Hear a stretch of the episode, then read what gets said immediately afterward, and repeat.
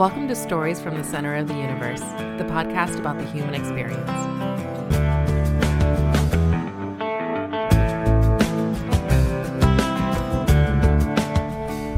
Rodney Ashby, welcome to Stories from the Center of the Universe. Thanks for having me, man. Great to be here. You are the sixth VCU Ram basketball player that's been on this podcast. Would you consider yourself the best basketball player out of the six? Or do we need to go through the Well, list first? you know, if we depends on what the qualifying indicators are. If it is highest three point field goal percentage in in school history, then absolutely, myself and Mo Alley Cox hold that distinguished honor. Really? How many attempts are we talking here? Well, I mean, what you know, Coach Smart told me one time I didn't need to tell that whole story. Just tell, just tell that part. But um, so I actually threw an alley oop to Kendrick Warren at Virginia Tech, and it went through the basket. And uh, you know, when you play with Kendrick, when we were we would be talking in the beginning when I first got here, he's like, "Hey," I was like, "Hey, where do you want me to throw it? Like when I lob it up to you, where do you want?" He goes, "Anywhere in the backboard's fine." Mm, anywhere. Yeah. And he was serious. Oh, and he was serious. Oh, dead serious. Yeah. So, uh, should I guess what the uh, numerator and denominator are for your three? One for pointers? one. Uh, we could have left it out there. Yeah. Could have been two for two. Mo Alley Cox, same thing, one for one, except he actually shot his. Ah, And so I used to tell Coach Wade, I said, Coach, you need to get Mo more shots from the outside. he goes, Are you trying to get me fired? And uh, Just Mo, Mo was so dominant. Mo agreed. Mo agreed with him. Mo thought he should be have the green light from anywhere. How tall is Mo?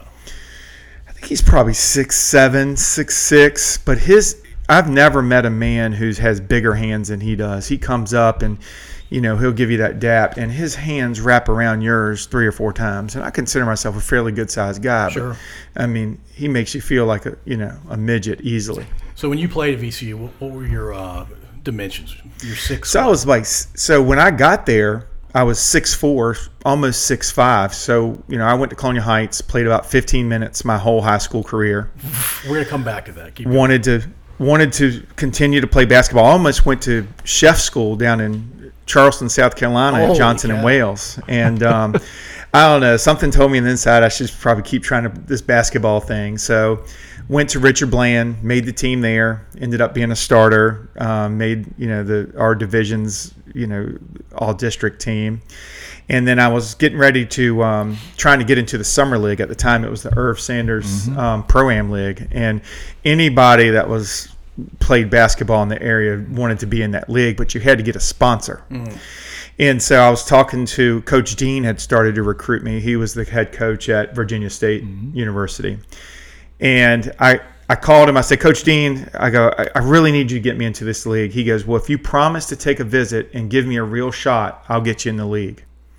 So he called at the time. It was TJ's coach Jay Johnson was running the um, running the league, and he called Coach Johnson and got got me got me in the league and got my team paired up. And I've got you know, um, Bill Batts, UVA guy, um, John Crotty, uh, Reginald Mm-hmm. New Jones, Jersey kid. yeah, Yeah. Reginald Jones, um, Warren Peebles, Kenny Harris. I mean, I've got a squad. Uh, Johnny Newman was on our was our Yeah, Johnny was our pro. arguably the best basketball player I've played. You Yeah, and Johnny loved to play with me because one, I never took any of his shots, and two, I set a screen that he could really work with. Nice. You know, you give him he because he didn't need, he didn't need much room. So I get in that league, and um, I end up just they tell me, they, hey, go. you're you're six eight at this point. I, no, I'm about six five. Okay. Six six five ish, and I'm. He- They tell me when I get in there, they're like, if you're not setting a screen at the top of the top of the key, then just sit in the short corner. Hmm. Basically, get out of the way, little kid. Yeah, You know, stay at the other end. You know, come down, give us your five fouls. You know, just stay in the short corner. Not the corner. most inspiring conversation. No, but you know what? I was in the league. I didn't care. Yeah, you yeah, know, I was I was just happy to be there. And so I would sit in the shot the short corner and they'd penetrate and next thing I know I'd have the ball and it's one dribble layup, one dribble layup, one dribble layup and just over and over again. And um, Sonny Smith and Eddie Webb at the time were sitting in the uh, sitting in the stands, and they had a kid that's name is um, Bobby Reddish. It's Cam Reddish's father Okay. Oh, from yeah. Duke and now with the Atlanta Hawks. Yep. Breaks his navicular bone, and it takes that that takes a long time to heal because there's not a lot of blood gets to it. And so they all of a sudden they need a big guy. So I get a call from Coach Webb, and he's like, "Hey, will you come up?" And I'm thinking, I'm getting all excited because I I was working camps to make money, Right. and his he has one of the high largest high school team camps in the in the country. So I'm thinking, yeah, sure. You know, what week? And he's like, no, no, no, just come up and meet. So we come up there and I walk in and Coach Smith is there and, you know, he's got a picture of Charles Barkley Oh, and yeah. Chuck Person and, you know, somewhat intimidated kid from Colonial Heights again, 15 minutes. And, and I get in there and they're like, look, we want you to come here. We don't have a scholarship for you. We want you to come here. Um, we want you to come here this year. We've checked your grades. You're eligible. You're good. Well, come in. I, I call Coach Dean first. I tell him I'm going to go to VCU, and he says you should. You should go. Um, I go back and tell my junior college coach, and I'm gonna go. And then I get up here and end up not being eligible. I was a, re- had to redshirt. You know that, that first year ended up being the best thing. I was a really young kid when I grad. I was 17 when I graduated high school, and ended up being the best thing you know, for me. So during that year, though, I grew almost five inches. Oh my gosh. You know, getting back to the point of the question. Yeah. And Coach Smith to this day says it was the best coaching job that he's ever done. it's getting coaching me to grow, you know, five inches. stretching So, you. So it's your at your tallest. You're six. Six nine. Yeah, you're, you're not a short guy. Yep, sure. six nine, and you know I've always played with my weight, and sometimes when I was at VC I was two twenty, sometimes I was two forty, kind of depending. And, and they brought me in. And They said, you know, I said, well, where do y'all want me to play? And they said, you know, where Kendrick's not.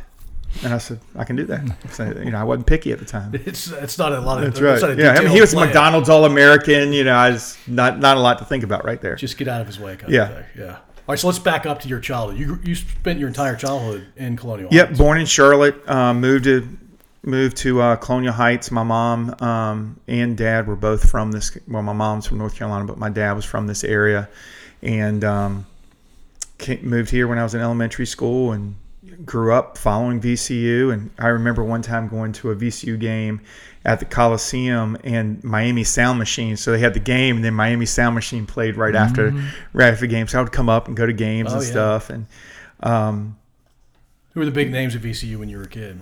well, you know, the, the norm, Edmund Sherod, you know, um, Calvin Duncan.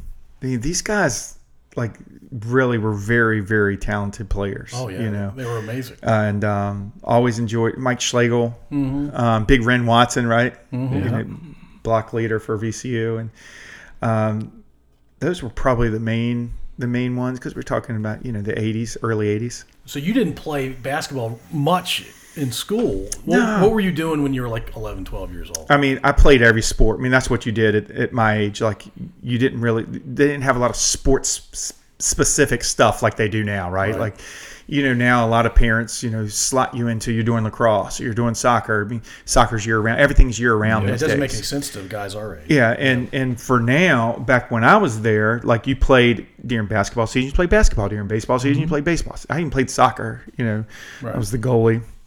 Running was was and has never been my my big thing. So But you did play uh, college basketball. Well, you know, I was very, you know, the the trainer would say you were sport specific athletic. So, meaning it didn't convey to other areas of my life. It was, you know, that 94 feet, 94 by 45, like that was that was good. That's about that's where you're athletic. But you go outside that, it just doesn't convey, Rodney. It just doesn't. But you took advantage of it. That's a good thing. Yeah, I mean, I did. I played hard every single day. You know, um, wasn't a great student, but I went to class every single day, um, and that's how I got out. And you know, I have no regrets about how my career went. And you know, I worked hard at it, and I didn't play a lot my sophomore year, and played a little bit more my junior year, and then senior year started all the games. And Oh wow, nice. you know, I played with some really talented guys and you know, Kenny Harris, who was a transfer from, you know, Carolina, Kendrick Warren, Sherron Mills, who got drafted by the um, Minnesota Timberwolves, was on my team. Eugene Kisurin, who'd had 28 against the Dream Team. He was a Russian kid. Yann Bonato was on my team. He was a three or four time French Player of the Year. So I mean, we had a good little squad. You know, we were in a my first year, of the year I set out, we were in the Sun Belt, and then we transferred to play in the Metro. And that Metro conference was a phenomenal conference. You're Oh, talking yeah. about Tulane, and at the time they had, you know, Gerald Honeycutt and what they called the posse. Um, they played in this little shoebox gym that was about the size of this table that we're sitting at right now, and you know they pressed, and it was, you know, tough place to play. Virginia Tech was in that conference. UNC Charlotte, Louisville was there, weren't they? Louisville, Yeah. Southern Miss. Um, so it was a great little conference. Um, and it, it the first time I'd ever been on a plane was flying to one of these games. Oh, wow. You know, so gave me so many life experiences to um, you know grow So- for sure. Wait a minute. Let, let me back up a second. How how much time did you say you played at Colonial Heights? Probably maybe 15 minutes tops. Are you being facetious when you No, say that's that? no that's no dead serious. Never started a game. Never. I was all. It was all um, clean up, mop up time. I played behind a guy named Troy Smith, who ended up being a really good player at Randolph Macon here here in Ashland, Yep. and Price Williams, who was um, signed by University of Richmond, to be quarterback, but ended up transferring to um, to or moving to tight end.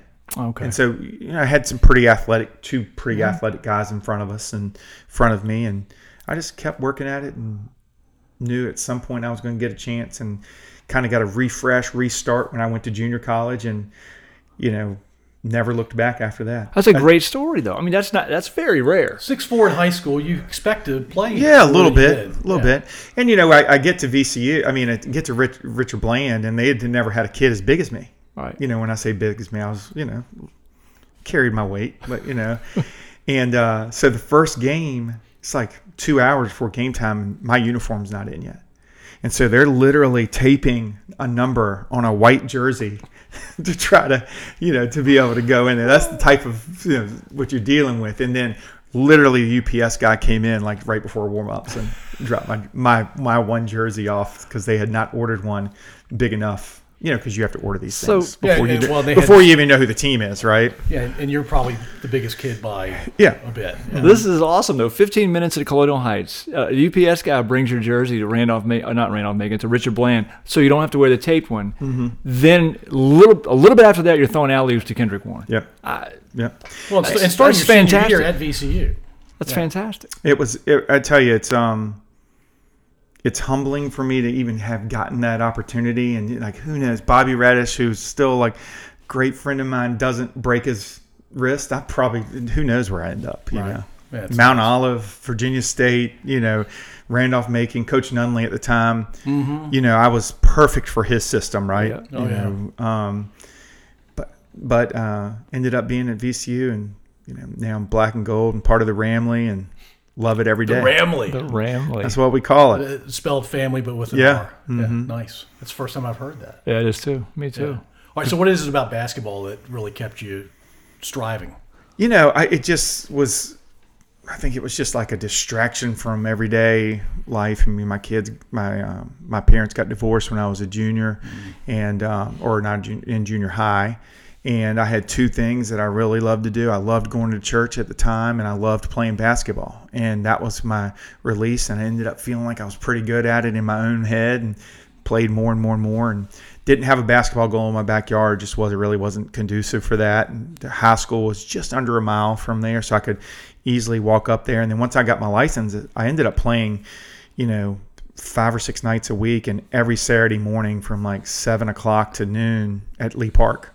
Wow. And that's really kind of where I felt like I developed, played against guys that were bigger than me, faster than me, um, more talented than I was, but still they picked me up and let me play every single game. It was it was awesome. Yeah, it's one of those games where uh, a lot of guys want to be gym rats and just stay there. And I think it's because it's so easy to get a three on three game or a five on five game. It's almost impossible to get a football game going 11 on 11 anyway. Yeah. Um, and, and there's so many different aspects to basketball, and it's constant motion. Well, I tell you the thing about it, it too, and, and you know I know you've had a lot of other players uh, on on this podcast, but the camaraderie that basketball brings to you is the one thing that can't be replaced any other area in life. You know, like I own a business now, and I get to work with a lot of great people, but it's not the same as being in the locker room.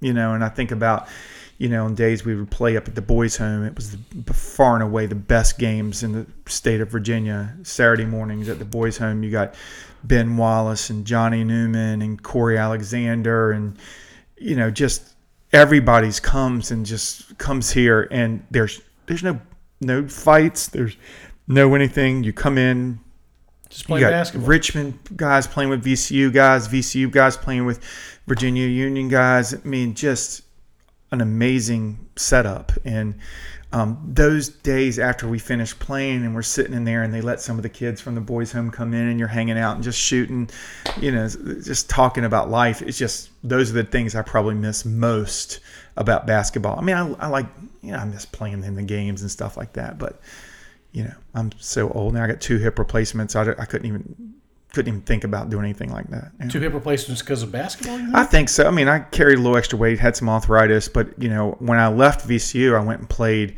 for 18 months in Brazil. oh wow. And then when I left there, I came home. I was home for two weeks, and I went and played against the Globetrotters through Europe for six months. So I was on the Shamrocks and the Generals. You were on the Washington Generals. Yeah, I saw for six Generals months. play a million times when I was a kid. I'll tell you, man, it. I laughed every single night. I mean, it was just, it was great. We'd get on the bus every morning at ten o'clock, go to our new town. I would trade uh, my tickets for golf at the local course. Me and this this one of the guys, Rodney English, he played at um, East Tennessee State, and we would play and we'd trade our tickets for golf, and then we'd go play golf, and then we'd have practice from like six to seven, and then play at usually eight or nine o'clock. I, I do like mentioning such things. Uh, TJ Quinn was with us. He is uh, going to pick up his daughter at her, her dance practice, I guess you call it, TJ. It's all good. You, you're in the house, man. It's all good. You This wasn't a stealth thing. Yeah, you tried to sneak out. Good Wouldn't seeing you. TJ. Uh, so, Harlem Globetrotters, like I, I remember Curly Neal and Meadowlark Lemon and those guys. Who were the the Curly? So I Larks when you um. I got to meet those two guys. We played in the um, World Trade Fair in Bordeaux, France, and they brought Meadowlark and um, Curly over, and um, didn't get to spend a whole lot of time with Meadowlark. He was above the program, really. I mean, Curly was more of a man's guy, like wanted to hang out with the guys, the Right, new guys, right. and stuff like that. And um, I, I remember we would sit in the locker room, you know, spinning a ball, and we play this game where you spin the ball and you try to hold it on your finger, but you couldn't you couldn't hit it again. You only get to spin it one time. right. And everybody's ball was falling off, and it came down to Perk, who was Curly's protege, who was had taken Curly's spot. Essentially, the point guard that did a lot. Yeah, of amazing all the dribbling. tricks and stuff like that. dribbling. And he's getting there, and it's slowing down. He's holding it, and then and then Curly stops on his finger. He's balancing the ball on his finger, not moving, solid. And you know, everybody's like, "Man, That's crazy. and I can't tell you how many lamps and stuff we broke in hotels I'm trying sure. to do the same thing, but didn't have that. Was, so, go ahead. I was at Geese Ausbie. Was he there? He was not. No, Um, because he was one of my favorites. So his Hilarious. protege was a guy that played at University of Houston, and I, I'm drawing a blank on his name right now, but very similar demeanor, same build, long legs, short torso, 6'10", 6'11", um, just absolutely hilarious. You know, they called him the clown. You know, Yeah. he was he was awesome, but it was a great. great experience. And again, got to go all through Europe, you know, free of charge. You know, Yeah. was- it Yeah, was the, the a Harlem. Globetrotters were the Globetrotters. Yep. There's two teams. So there's one that stays here in Mm-hmm. America, and then they have one that travels throughout the world. And I came home after those six months and slept for about a week. And my mom's like, "Are you on drugs or what's wrong with you?" And I'm like, "No, mom. We just played every day. Yeah, And they, like you we're go out every every, day. night, and you know it's it was a lot. And um, they called the next week, and my mom's like, "You got to call. It's you know it's the generals." And they're like, "I'm like." Hello, they're like, okay, send us your passport. We're leaving for Australia. I was like, "Ah, you have to leave without me. So I worked out a deal with Coach Smith. I needed two classes to graduate, and so um, I had worked out. It was what they call now the grad assistant or the administrative assistant, you know, and uh, went and did that so I could finish my degree. Thought I wanted to be a college coach, and then I'm like, you know what? Making a living off 18 year olds doesn't seem like a real smart job for me. Takes a special person. Oh, it really does. I Yes. It really does. You know, you go back through some of the coaches that VCU's had. You know, the ones that have been successful are guys that just love the kids. Mhm. You know, and it's not that I didn't love the kids. It's just that I really wasn't in a position at the time to affect them the way that I wanted to. And patience wasn't a real big thing for me for wanting to move up. And yeah. I was way down the totem pole. And, you know, got into recruiting. Yeah. Yeah, yeah, yeah. We'll, we'll come to that in a second. So, uh, 18, 19 year old kids, they're they're still developing massively. Their brains aren't fully mature.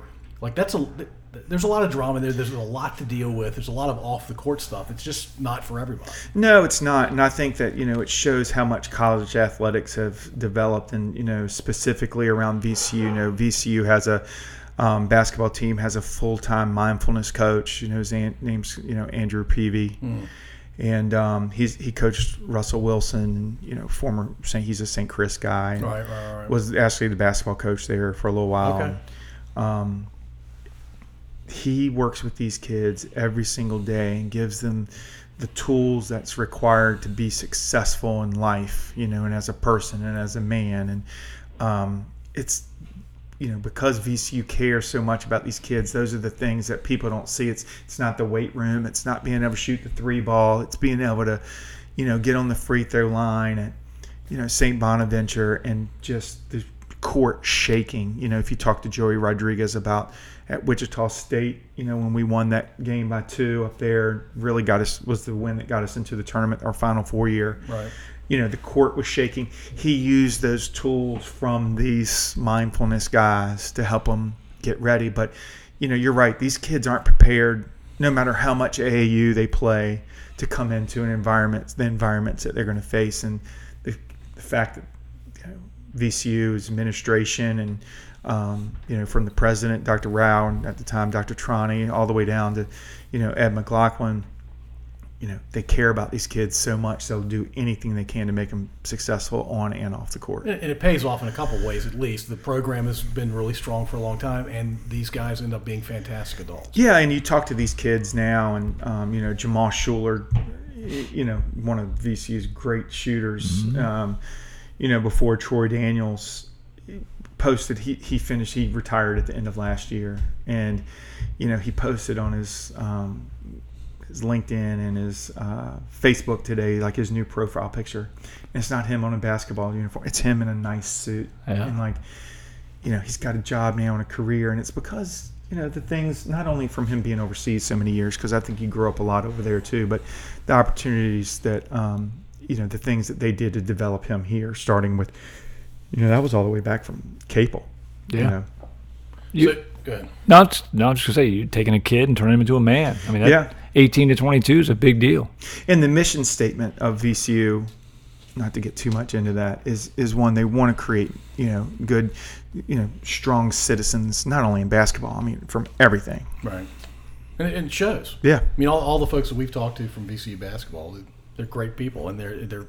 I, I enjoy talking to them. Yes. Yeah, we love getting together. You know, unfortunately last year we didn't get to, but you know, Lionel Bacon was kind of when he was at VCU, um, really the glue that brought all the guys back together. And hats off to him for, you know, it's an effort. You know, we're all over the country. Sure. We're you know, different lots of different things going on, but he worked really hard at keeping us together and keeping us communicating, along with Diane Long. You know, too. I mean, we talked about she's retired now, but um, she was the basketball secretary for um, almost four and a half decades. Oh wow. Wow.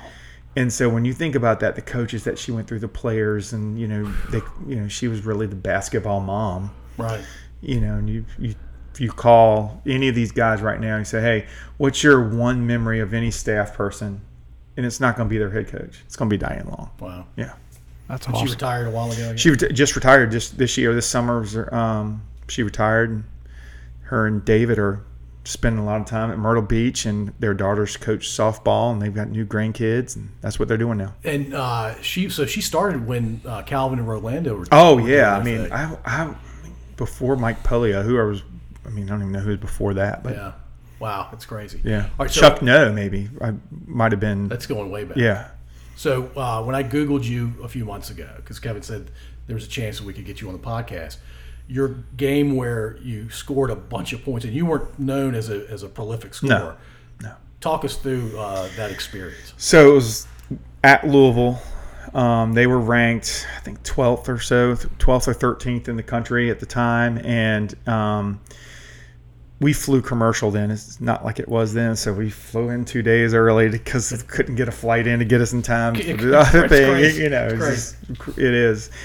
And um, so we're practicing in Freedom Hall, and Louisville was, you know, the, the premier name in our league at the time. Oh, in they the won Metro. the national whole thing in Yeah, '80, right? I mean, you walk 86? in, you're walking this time. This is before the Yum Center. This is you know the Freedom Hall and the championships and the the retired jerseys. You know, it's a pretty special, you know, place. And, Denny Crum was a huge name. oh yeah, and uh, ask me about him okay. in a minute. Um, so we get we get in there, and uh, my shoes. I had turf toe, so they had put the steel plate in my shoe, and it sliced the shoe at practice.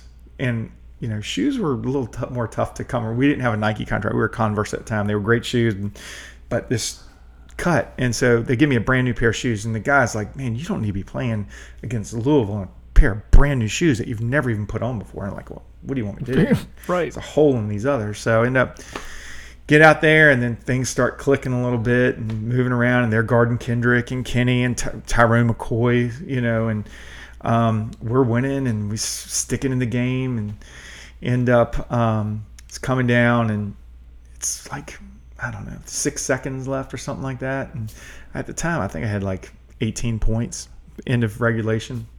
And we're running home run, which is the Christian Laettner play. That's what Oh, most yeah. people would Yeah, yeah. think of it. What you know, name of it is home run. And you know, Kendrick Warren's at the free throw line on the opposite side, and they draw up the play, and he's like, "Chuck, you do this." Chuck's my nickname. He's like, "You do this," and and then you know whatever happens after that, let's go. And so I'm walking out, and one of the assistants grabs me by my jersey and says, "Whatever you do, don't throw it out of bounds." Yeah. And I'm like, I can't throw it that far. I'm not worried about it. And so I get in. I mean, I feel like I barely let go. And the next thing I know, this ball is in the band On on the other end of the court. So you know what happens. Adrenaline. Adrenaline. You yeah. know what happens if nobody touches it. Yeah, you go back The ball to comes own. back. Yeah. Yeah. So they It's get the, worst possible ball, yeah, out of bounds, tie game underneath their basket. I'm like, oh my god, and like And you were having an amazing game. yeah, I mean, 18 points at that time. I mean, it was my career high even then. And they end up getting a shot off, but nowhere near. And like, get back to the bench and they're like, all right, turn the page, forget about it, right? Never happened. I'm like, I just threw the ball, you know. I'll never forget. Yeah. that. Did you make eye contact Yeah. with the assistant? Oh no, sir, no way. I didn't want to be anything near him. Now I did hear um, afterwards, like s- they, they told me a story that uh, Coach Smith pulled that assistant aside, you know, after the game and said, "Hey, if you wouldn't have said that, he would have never even thought about the potential." Right.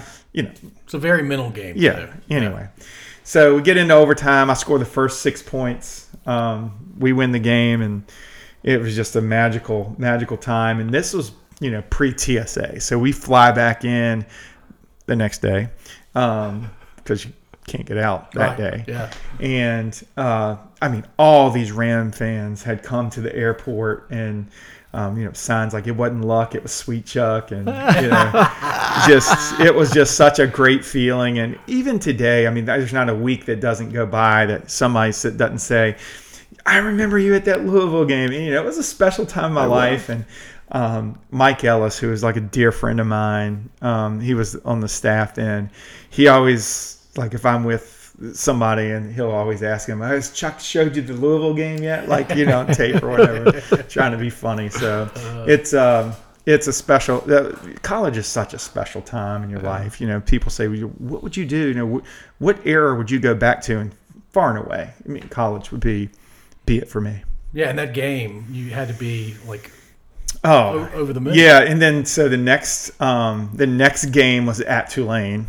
You know that shoebox. I think I had like two points, or you know, back to normal. I remember that. I remember that Louisville game. It, it was crazy. I remember that I mean, game. it was on national TV. And Yes, it Terry, was. I see Terry Gannon, you know, from time to time. I, I go to a lot of golf stuff, and and he always brings it up and talks about it. And you know, he he had done the game, and just again another connection, special special time. Another great shooter too. Well, yeah, he is, and he he would come in and play horse with us. Really? You know, during shoot arounds and stuff, he could just stroke it. Yeah. just absolutely stroke it. But I saw, um, you know, I've been working at the Final Four with Greg Burton, uh, you know, doing the um, some of the they have this coaches row, so radio row, and you come in and basically sponsors bring these coaches through, and you just sit there all day long, just interview over and over and over and over again.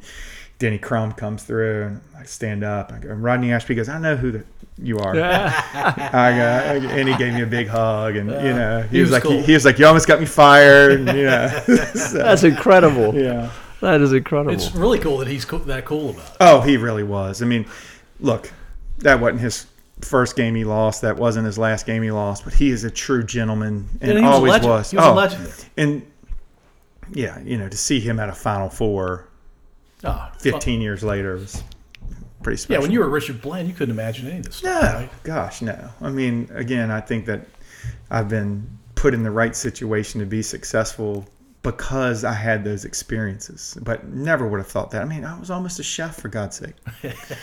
That's unbelievable. So why Sweet Chuck?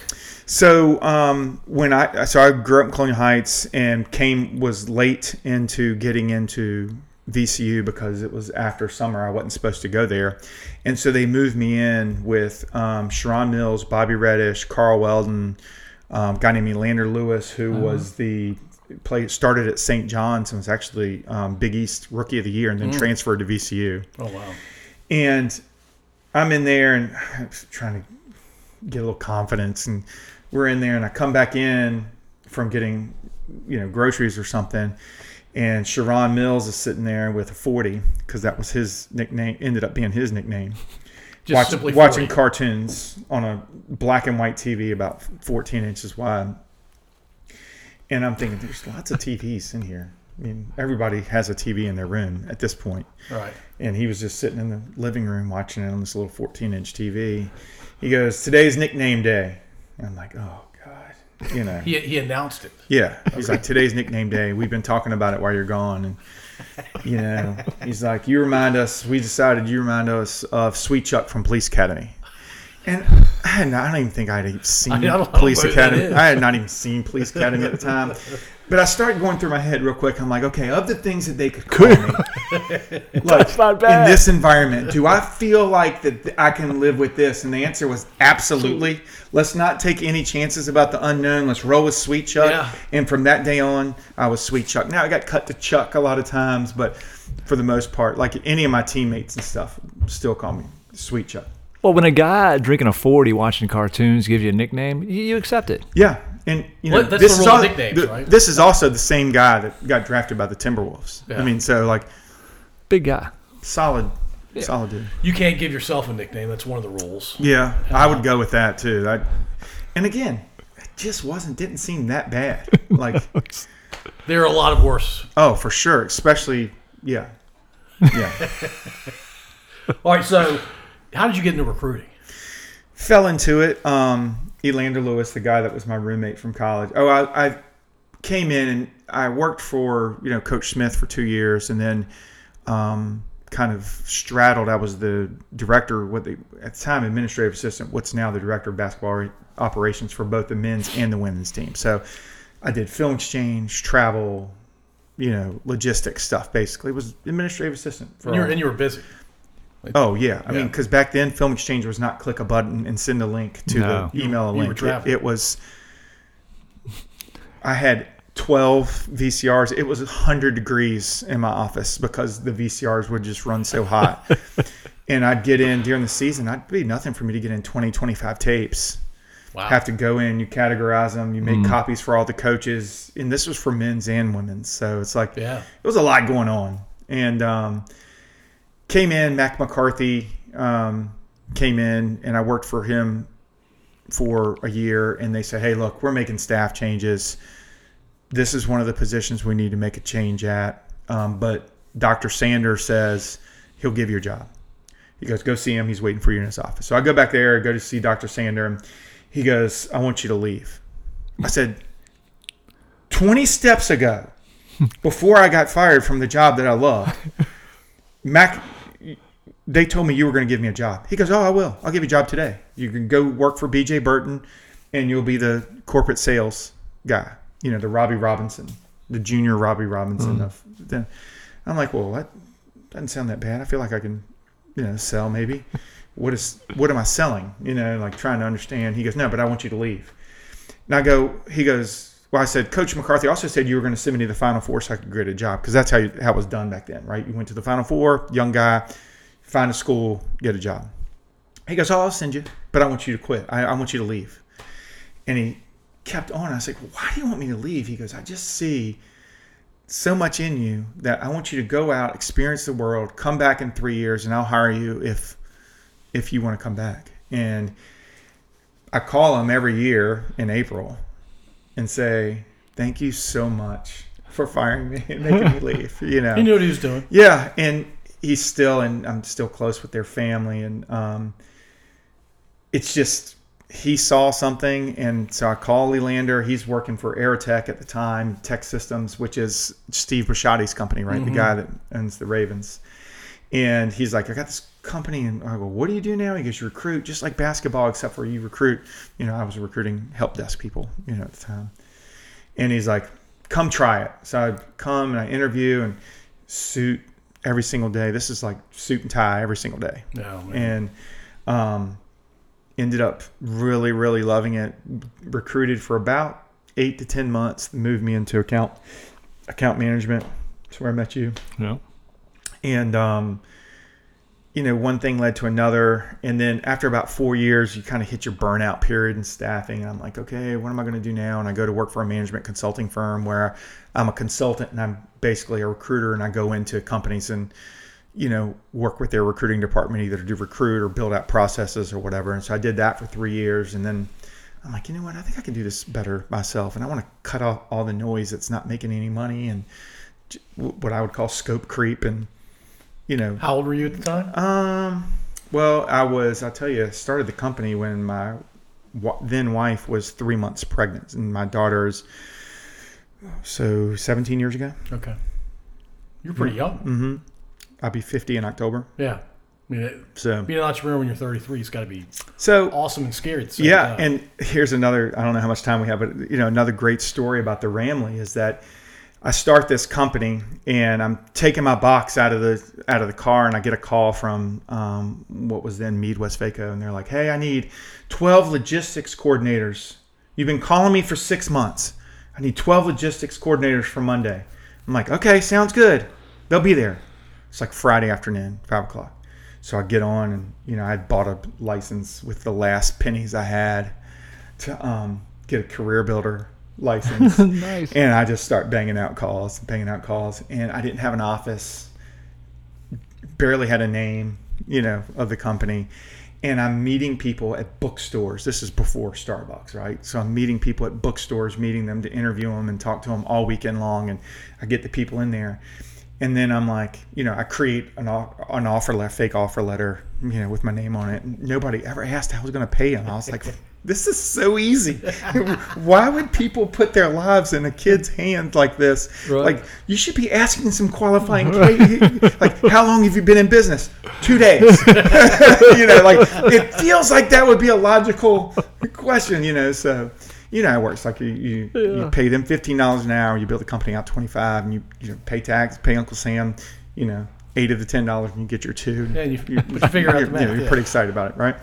And so um, I'm like, how am I going to pay these people? There's no way because you don't, you know, you can't bill. You know, at the time you're billing net thirty at the beginning of the next month. Right. I'm like, oh my god. And originally, um, it's probably the hardest I've ever negotiated. They said it, we're net, we're a net ninety company. I was like, well, not not today. You're not. you'll be 12 less logistic coordinators then because they're going to quit if Yeah. I don't pay them on Friday. And so um, I call, I write, the, had written a business plan before I quit or whatever, thinking that that was what you're That's supposed all you to do. needed. It was a business Business plan. plan. Yeah. And you know, you guys being in finance understand that you go to the bus- go to the um, banks with a business plan, and what's the first question they ask you? How much equity do you have in your house? Of course, you know nothing about the business plan. They didn't even look at that. How much equity do you have in your house? And I'm like, oh my gosh. And so I go to 12 banks, strike out all 12 banks, Wow. right? And I only have two weeks. I need money in two weeks to pay these 12 people. And these are local, smaller banks. Yeah. Yeah. Um, well, you know, I went to the normal, you know, at the time I think it was Wachovia. Wachovia, Yeah. First something like- Union, that kind of yeah, yeah, yeah. Went to those two. But so I go to First Citizens and there's a baseball player from VCU named Bob Flatford. Used to sit right up behind the team bench. You'd know him. I mean, you'd hear him constantly. And I call him back. I say, hey, man, went to 12 banks. None of them cared about my business plan. All they cared about was how much equity I had in my house. Not enough to pay these 12 guys. So what am I going to do? He goes, I don't know. We got this crazy thing out of Raleigh called factoring, and you know, I'll set it up. And so he would have not done that because he doesn't make a penny off this, right? If it wasn't that for that VCU, Yeah. you know, connection. He gets me set up with this guy, and I f- basically you sell your invoice, eighty percent of your invoice. They give you eighty percent of the money, which was enough to pay the people, right? Not enough to live on, but Sure. enough to pay the people. And then that's how I got started with the financing of it, and it was because of a VCU baseball player. Because of the Ramley. Yeah, the Ramley, the Yeah. VCU baseball player, cared enough to make a call, you know, to go down there and do it. And I, I thank him all the time, every time I see him too. Yeah, I bet. Yeah.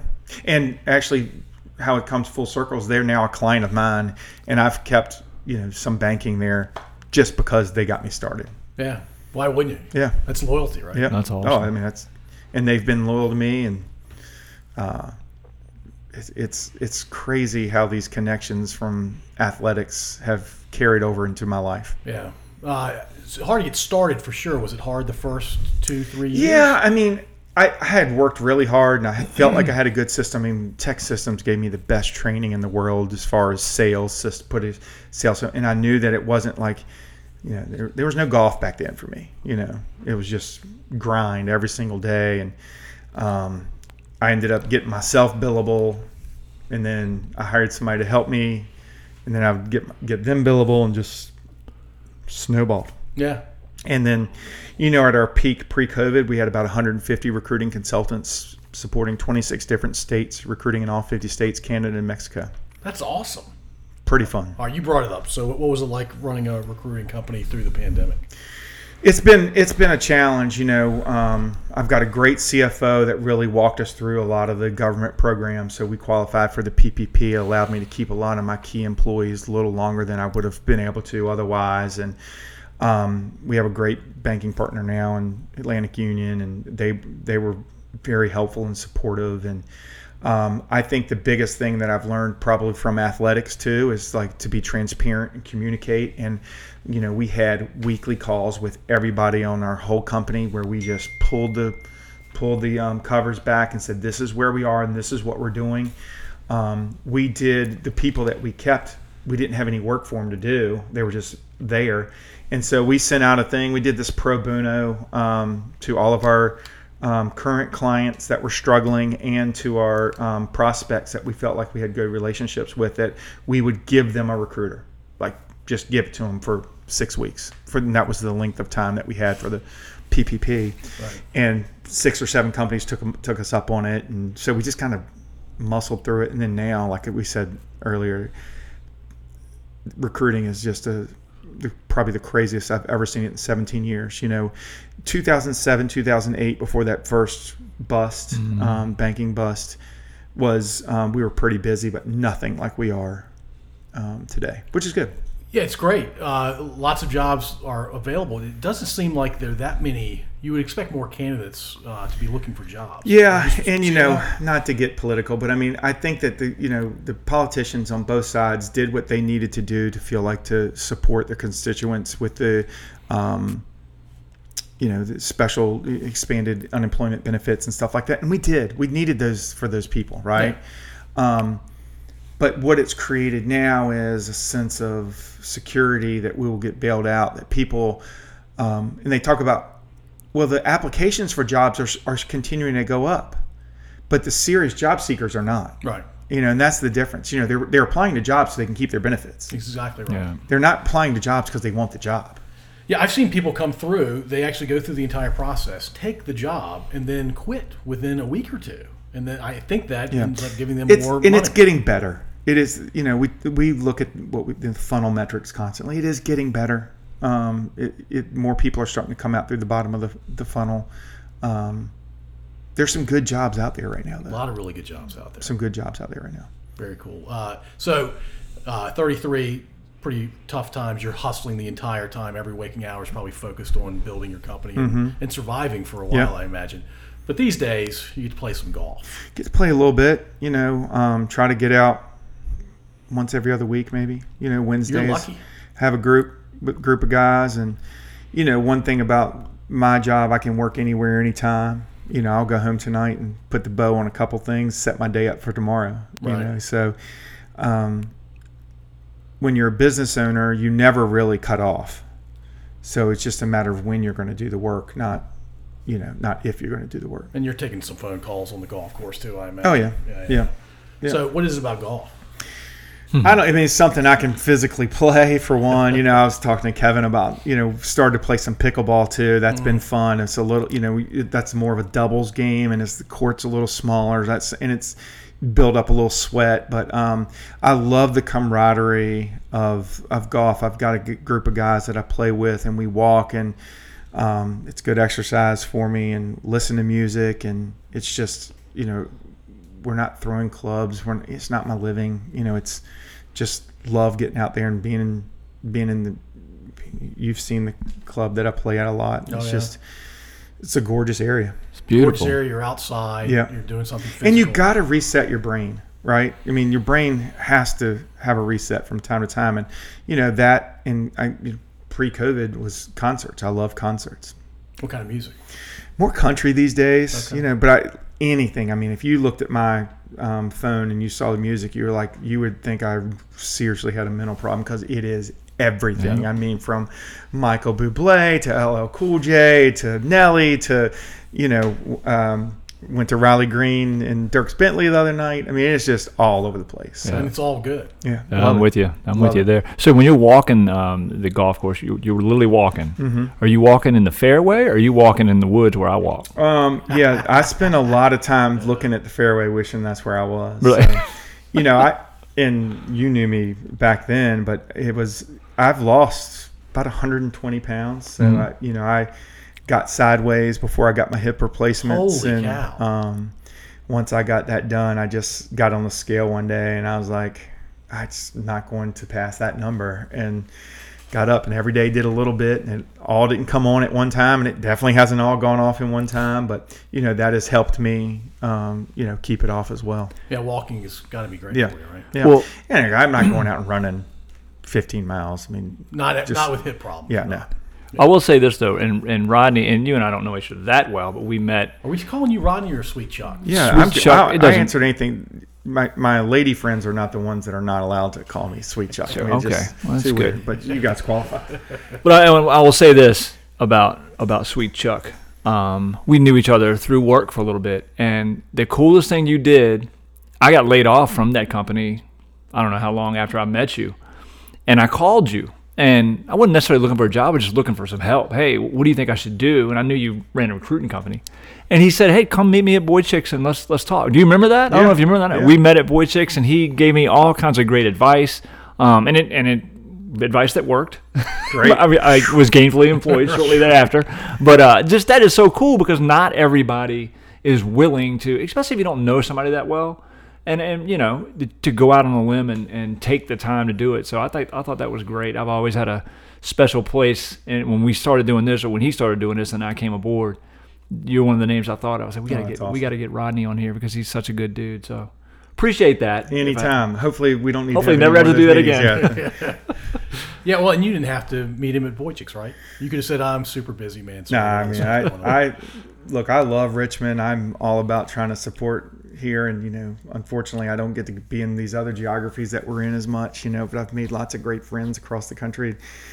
You know, we've got a great contingent in Texas and Milwaukee and Charlotte, and just love spending time in those communities and getting to know them. But Richmond's special. Yeah. I mean, Richmond's a special is. place. It is. it's your home. It is. I mean, it's where VCU is too. Yeah. VCU's uh, had an awesome influence on the, the city for sure, and it's I, I have nothing but positive thoughts about all things VCU. Yeah. and a lot of my family uh, went to VCU for various uh, degrees. So yeah, I get to spend a lot of time with guys that you know, like before when Dr. Trani, like right when he retired, and hearing some of the stories. He used to love to go to the dairy bar over in Scott's Addition, and would see him there, and we'd sit down and talk, and he'd tell stories about you know why it was so important for him to get MCV to call VCU Health, and like. I don't know if I'd really go to war the way he did for that, but he felt like it was important and it ended up being really important and it is important for branding and everything. And he talked about how important it was to build relationships with the communities around around um, VCU because he was going to be buying real estate and growing and didn't wanted to build relationships so that we fit into those communities and like it's just such a thoughtful way that VCU goes about things, you know, and I think that they're getting ready to with this new athletics village and you know, I know some stuff came out, but there's some stuff that's getting ready to come out. It's going to be so amazing for the community and not just Richmond, but like everywhere, you know, and um it's I love being able to say I went to VCU because of what they do in the community. Yeah, the vibrancy of, of the city of Richmond, a lot of that comes from VCU. Oh yeah, a ton of it does. I mean, I believe it does. Yeah. Yeah. So you, you do uh, radio for VCU basketball. Are you at every single game? We are. I so I started out um, doing radio and TV. Greg Burton and I, they got it back in the right before, I guess it was 2008. Um, the CAA, which was kind of ahead of their time, said, "Look, every home game has to be streamed on the internet." Oh wow! Back in 08. Yeah. And which was saying something. So, you know, Mike Ellis calls me. He was doing the radio with um, Terry Siski at the time and says, Hey, we got to put this thing on on this thing. It's called the internet. And we have to stream it. And like, we want you and Greg Burton to do the games. Will you do it? And I was like, I've never done it before. He goes, Believe me, there's nobody going to be listening to it. Just, you, you know, we got to do it. I was like, Well, thanks for the confidence. So- May- Maybe your, your mom. checks yeah, out. I get up there and like we do the first game, and um, afterwards, Greg's like, "Oh, you did a really good job. You know, just let me give you a few pointers. You know, he's a pro. You know, Right, just right, like." And he goes, you know, maybe come in with a few a few more transition phrases next time, like because you can only say, I think you said absolutely 267 times, you know, on the broadcast, you know, and started doing it more and more and more, and then you know that went by the wayside because we started getting, you know, after 2011, obviously everything just went kind of nuts, and um, we started more and more games were on national TV. We switched to Atlantic 10, like all kinds of transitions. So I stopped. I was maybe then started doing eight to ten uh, TV games a year, and then Mike Litos calls me one day. He was working with Robbie at the time. He's like, I think I'm going to have to hang it up. I'm just I moved too far away. My job. I have to travel too much. He goes, there'd be nothing more. I mean, more than just to be able to do that, but I can't. He goes, can I give your name to Robbie? Like Rob, you and Robbie are close. Y'all got this great vibe, you know. And I was like, man, love to, you know. And I just have so much love for this school. And Robbie calls and he's like, hey, uh, Mike Litos is hanging it up. And I was like, oh, really? You know. And he's like, I really want to know if you'll do it. And I was like, yep. He goes, he goes, but I haven't even told you how much. It, I like, it doesn't matter. I mean, like, like can I quit my other job, day job? And he's like, no. I was like, well, then it doesn't matter. You know, Right, like right. I want to do this. And last year was my first year doing it. and It was a really weird year. Um, And you're doing TV and radio, or we just yeah. kind of flip flop back and forth depending on, you know, so we're a Learfield IMG school. And so it, they kind of dictate, you know, Robbie is their guy. He says, all right, tonight you're doing TV or tonight you're doing radio. And, Oh, okay. um, it's it's been a great experience for me, and I just love the guy. It gives me access to the guys that I probably wouldn't have anyway. I mean, Mike has always been a um, players coach, former players like come in anytime, but this gives me a little bit more access. Last year was a little weird with the COVID. You know, we went up and did the Penn State game. You know, they said, okay, we're going to start letting y'all travel, maybe. Um, and so we go up there and they put us in a suite, and we were the only us and the Penn State crew and the players. And the, I think the players had some family. The, the Penn State players had some family that were allowed to be there. It was so sterile and so awful. I mean, contrary to I just went up there this weekend for their Auburn game. 110,000 people sitting there. All so wearing- I'm all re- wearing white, yeah. yeah, I'm really excited about this year's basketball team. But you know, so last year, and then um, I ended up getting COVID, so I did three or four games from the living room, and then right after I got it, Robbie got it, you know, from somebody else, you know. So it's just a weird year. So I'm really looking forward to this year being like first official kickoff, getting to go into the games Packed and games, right? back to practices. Yeah, I mean, JD, Coach Byers, texts Robbie after the first home game last year and said, "Hey, man, we hear every word you're saying during free throws. Y'all have got to pipe down. We're like, okay. I mean, that's how weird. I mean, because there's only 250 Yeah. people in the Stu, which is such a weird situation for that place, which is so live. I mean, there was no Peppas, there was no, you know, the crazy fans, the great fans that we have, and the fact that we're going to be back to full capacity is, It's a great. know, it's gonna be amazing. yeah. It It's going to be even more amazing because of what we've gone through the last 18 months. Yeah, I think so. I mean, I talked to I've talked to a couple guys that said that you know the football that are doing football games, and they were like, "Man, I, honestly, I- when I saw these crowd, you know, Kirk Herbstreit sent out a big thing on his Instagram because he was at the game, and it's just like." It's so special to have this back this year, and like we didn't, not that we were taking it for granted before, but it's definitely, It's a deeper yeah, appreciation. I agree, yeah. Yeah. Uh, so give us a preview of the team uh, this coming season. Well, I mean, I think we're as athletic as we've ever been. Um, we were really deep last year. To say that we're going to be even deeper this year is is true. You know, I don't know that we have that Bones Hyland type player this year, so it might be a little bit more of a team type situation. Great transfer from University of Washington that um, averaged ten points a game, but shot over forty percent from behind the three point line. He's going to get a chance to play early this year because of you know the injury to Ace Baldwin, who tore his Achilles right at the beginning of the summer. He's ahead of schedule. He's working out. He looks good. Um, I could see him coming back in late December, early January, I think. Um, and I think you've got Vince Williams, who's in the best shape of his life um, right now and looks really good. I think he's going to be handling the ball a lot. You got Jamir Watkins, who really came on strong at the end of the year last year. And then you've got the kid that's kind of phenomenal, uh, you know, came in, not have played a lot of basketball, and Hason Ward, who got to work. I mean, last year was weird because of COVID. First year, we couldn't get him over here because we were having some visa problems. This is the first summer he's got to work with Coach Roos, our weight training and their staff and nutritionist. Oh yeah. I mean, he's a man. Where's he from? He's a man. He's from Barbados, I believe. Uh, yeah, I think it is Barbados. Okay. Yeah, and Wow. So wait, wait a minute. VCU has the reach to Barbados to the state of no, Washington? he was he was an American. Played high school in America, but his Okay. family's there. He came over to play basketball, but not until he was a junior. Right. right, right. And but this is a kid that um, probably, if he has the year that we think he's going to have, won't be here next year. Wow. Because he's going to get drafted. I mean, he's he is a Larry Sander type. Which is unusual for That's- VCU. Yeah, Yeah. Larry Sanders type thing. But we're long. We are going to. If you think we pressed a lot in the past, I mean, we are going to put it on them. And, and other year. teams are typically going to be exhausted by the mm-hmm. end of the I got game. my Yeah. havoc, my havoc shirt. See, on. look at you rep- Yeah. representing. So is, is Arnold's kid gonna get some time this year? You know, this kid, like, he's a special kid, Yeah. and he, he kind of is. First of all, I've seen this kid been coming to games since he was in his mom and dad's. You know, and you talk about a Rince, Richmond institution, Yeah. like Arnold Henderson. is So he's the sixth. So the Arnold Henderson is sixth. Is he going to get any time this year? I mean, I think it's going to be tough for him to get any quality time. But I do. I tell you what, he's just an important part of the team because he works so hard every single day. And look, he he's another kid probably in the best shape of his life, and he's never had a problem being in shape. Yeah. Um, he looks really good. That's good. You know, right now, so it's always fun to see him. And you know, the scout team is very important, and Yeah. he plays a, a key part of that. And Arnold's a special guy. I Well- got to meet him through AAU. With my he kids. absolutely is, and it takes a special person to have the attitude and come in day in and day out, and probably be have the understanding that he's never going to play a significant yeah. role, but still have that same great attitude every single day. Yeah. Yeah. Which is why he's here. Yeah. That's awesome. You know.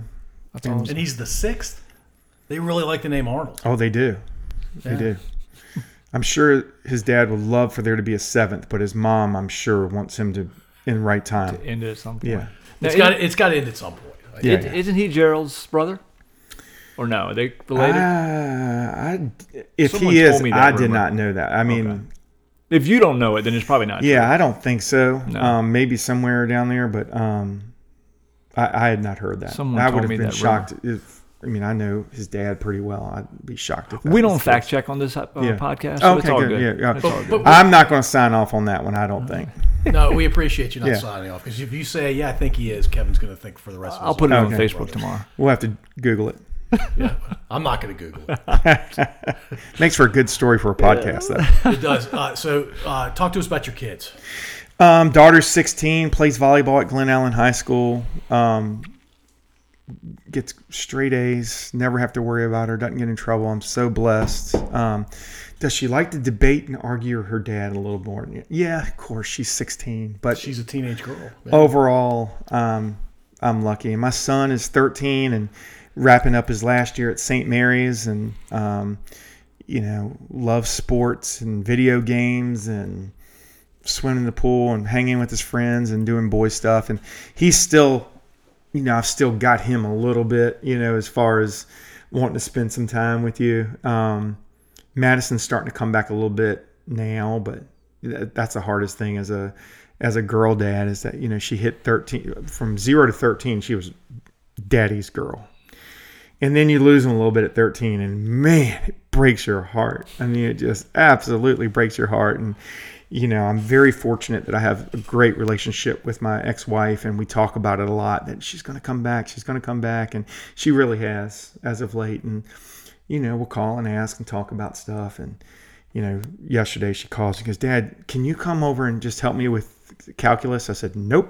but i can find somebody Yes, yes. i can recruit somebody There to, to help you but you i was go. like man i took algebra so much i should be a doctor and that stuff but no i, I no absolutely not i cannot help you with that I mean, if you want to ask me about European history, I might be able to help you. But yeah, you know i, I think about back in school if i would be a i would really appreciate it better at this age than i did back then i mean back then Oh, i of just wanted Yeah. to stay eligible and get out yeah you're just, you're just going through it. yeah Memorizing things.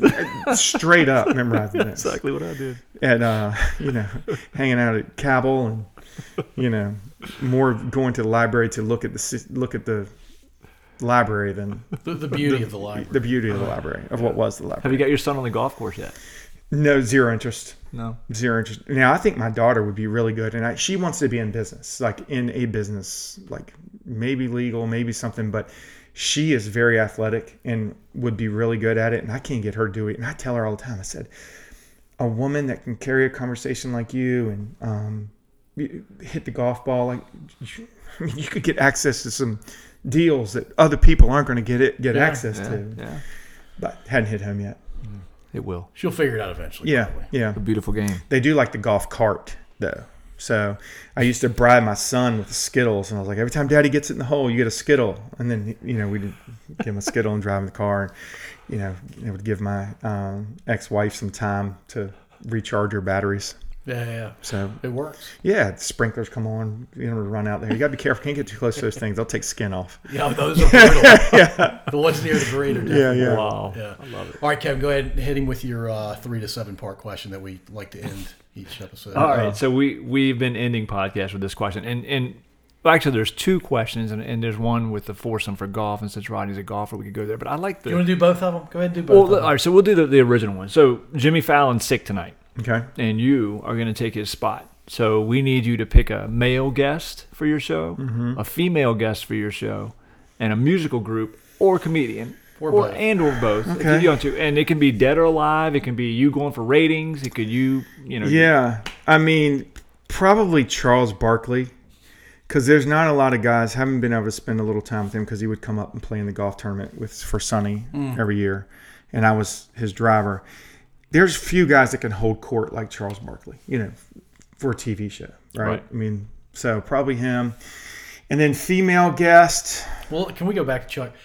He is a funny guy that you wanted to be around, right? Oh yeah, he just has this magnetism. we were sitting at um, Buddies back in the day, and I'm sure neither one of y'all know where Buddies is, but Oh, yeah, you we know, was, I was kidding. Oh, my bad.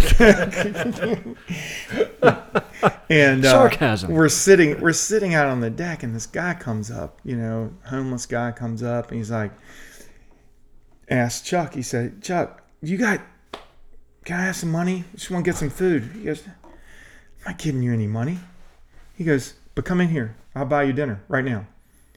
The guy came around. He Chuck said, cleared his table. Guy sat down beside him, had dinner with Charles Barkley. Guy had no idea who he was. oh, No idea. he was just asking him because he was standing there. Yeah. Wow. Chuck fed him. And then there's another time I can't tell everybody that was in there, but they were playing a game called Tunk. It's a card game. Mm-hmm. The pot can get fairly high, A little crazy. Yeah. so they're down at Havana's playing. I know what that is. Yeah. All right, good. And then uh, the other guy was a former VCU assistant, Tubby Smith, right? Won a little national championship at Kentucky. And at the time, he was at Georgia. And he goes, All right, I'm good for it, but let's play the pot. And Chuck wins it. Charles Barkley wins it. And it's 1800 bucks. But um, Tubby's 300 short. He's like, Give me the keys to the car. I was like, Why? He goes, they know you're good for it. He goes, no, no, I can't have Chuck going around the whole country saying that, that yeah. Tubby Smith doesn't pay his debts. I'm going to get that three hundred dollars. Yeah. If it's the last three hundred dollars I ever get, I mean, he's getting that money. So he did. Comes, he sets it down. Chuck grabs it, gives it to the waitress. I mean, That's to awesome. him that's not a lot, but to that lady, he doesn't have to do that. to that lady, you know, That's a great that night. meant something. He So he does not have to do that. musical guests, man. There's this band that I met, I saw down at um, Jazz Fest one time. It's called the Revivalists, and I've kind of become like a little bit of a groupie. And they are Yeah. just so, you know, love music so much, and they've really, you know, they've grinded through it, and they finally got their song on the um, Super Bowl last year. I don't know, like.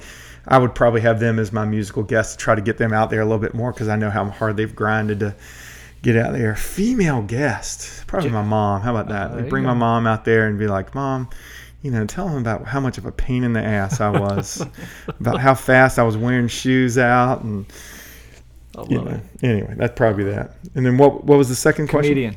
Oh, Oh yeah. yeah. do you- who's your favorite comedian? Um, I mean, right now it's Kevin Hart. I just think he's, He's a funny like you can't even look at him and not laugh. Yeah, that's true. You know, in these commercials he's doing and stuff right now. He's amazingly, amazingly self-deprecating. Too, Yeah. which makes him hilarious. Yeah, because it's not like he's not making fun of other people all the time, unless he's making fun of himself, Himself, too. exactly. Yeah, He hits Yeah. himself harder than he yeah, hits other people. for sure. Because you're a big golfer, the other question would be who's your dream foursome?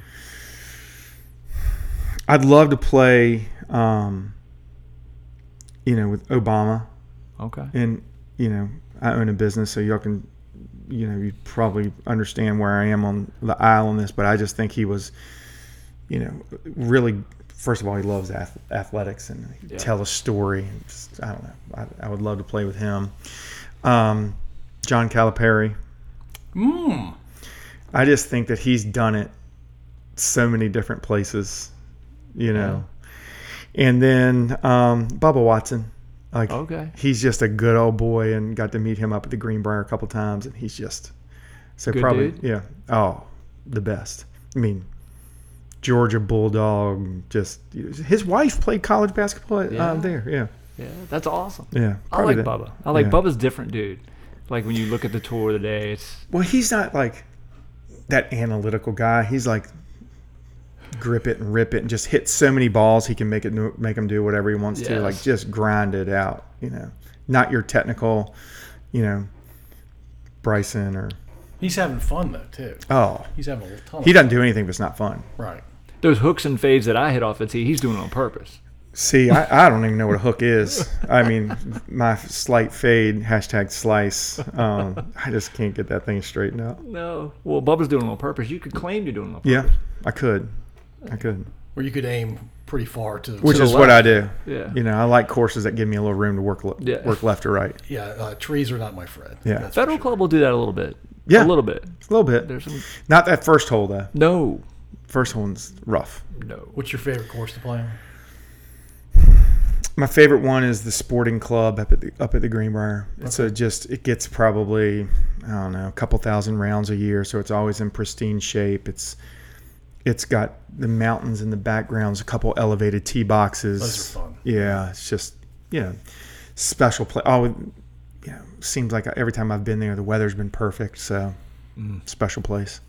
Very special. Yeah, I don't think I've ever played on a course that gets limited play, so it stays in pristine It shape. yeah, it's just like the you know the club that I play at is just.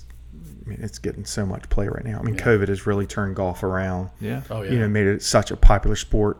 Isn't that People can't wait to amazing? get out. Yeah. Yeah, That's amazing. I mean, there's so many bad things with COVID, and I would never sit there and go, "Oh, "I'm glad we had COVID," but it really has. Yeah. It's turned the golf. I remember we were out playing a month or two after the initial, hey, it's COVID, because you couldn't do anything. Yeah. And and I called. I looked and, and oh yeah, the Hollow says, oh yeah, we're open. You know, we're gonna one. You have your cart, and whoever you're playing with Yeah. has their cart. But I was like, oh, this is fantastic. It's the only thing you could do. Yeah. I love Crazy. it. Golf's especially good when you're in your 50s. Yes. I'll let you know in a week. You're, you're not going up uh, for an alley oop dunk. You're turning 50 in a week. October 12th. I, I I hope it doesn't hit you uh, as hard as it hit me. 50, like 50? Don't make me get you're worrying me now. You're No, worrying No, me. it's not. It's just a number, man. That's that's. I'm 52. new- 50's the new 48. yeah, if that's you what I call, said. yeah, you could call it that. But I mean, it, hey, it's it's nothing. It's all You'll good. be I, I fine. look my age. You don't look your age. Are you going somewhere for 50?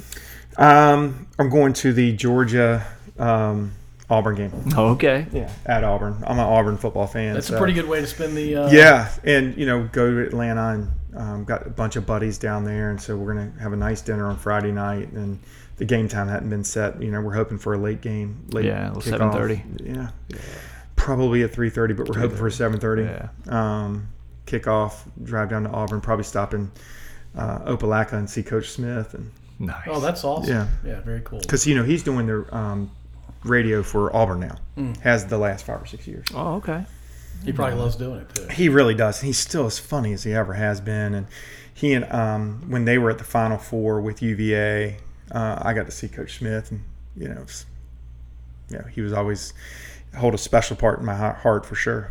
Have you have you met Bruce Pearl? I have not yet. Um, I spent some time, you know, because I spent a lot of time down in um, that Birmingham area and uh, was at Lake Martin, and I just missed him at the restaurant. He had just left the restaurant. Wow. So I've not got to meet him yet. He seems to be. Oh, I hear he is Yeah. wide open. He might have. Tons of energy. Right? Oh yeah, it but you have to. Yeah. I mean, like you even look at Mike. I mean, Mike's lost 15 pounds this summer too. He's looking great, and um, he's got to do it to keep up with these kids. I mean, it's a Yeah. nonstop job. Yeah, year round, definitely a mm-hmm. year round gig. Is Kendrick still around town? He is. He's the coach at TJ. oh, I didn't know mm-hmm. that. Is he His really? alma Yep. mater. Oh wow, That is fantastic. Mm-hmm. yeah, that's really cool. Well, Rodney, happy early 50th, man. Thank you, buddy. Thanks for having me. And Yeah. what a great place, great setup. That's cool, man. I, I really do appreciate you taking the co- time to come out and talk to us. Anytime. Definitely. Awesome.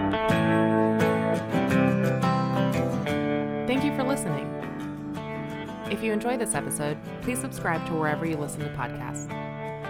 We'd also really appreciate if you'd rate and review us. You can find us at scodupodcast.com.